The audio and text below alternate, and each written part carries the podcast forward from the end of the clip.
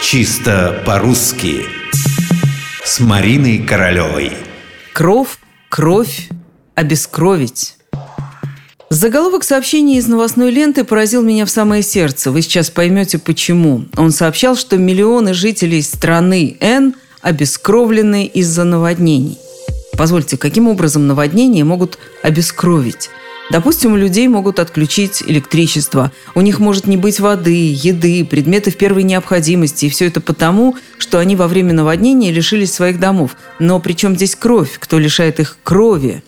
К счастью, после заголовка шел текст сообщения. Он-то и поставил все на свои места. Там говорилось, что сильные наводнения оставили без крова миллионы жителей страны Н. Без крова, то есть без крыши над головой, без жилища, без дома – Выходит, автор этого сообщения был уверен в том, что обескровить и оставить без крова – это одно и то же. Ну, конечно, он был неправ. Глагол «обескровить» действительно существует. Точнее, есть два глагола, очень похожих – «обескровить» и «обескроветь». «Обескровить» означает выпустить всю кровь или очень много крови.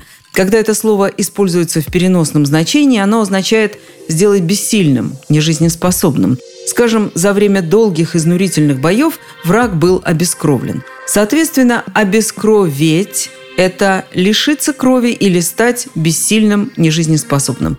Но эти глаголы не имеют никакого отношения к выражению «лишиться крова».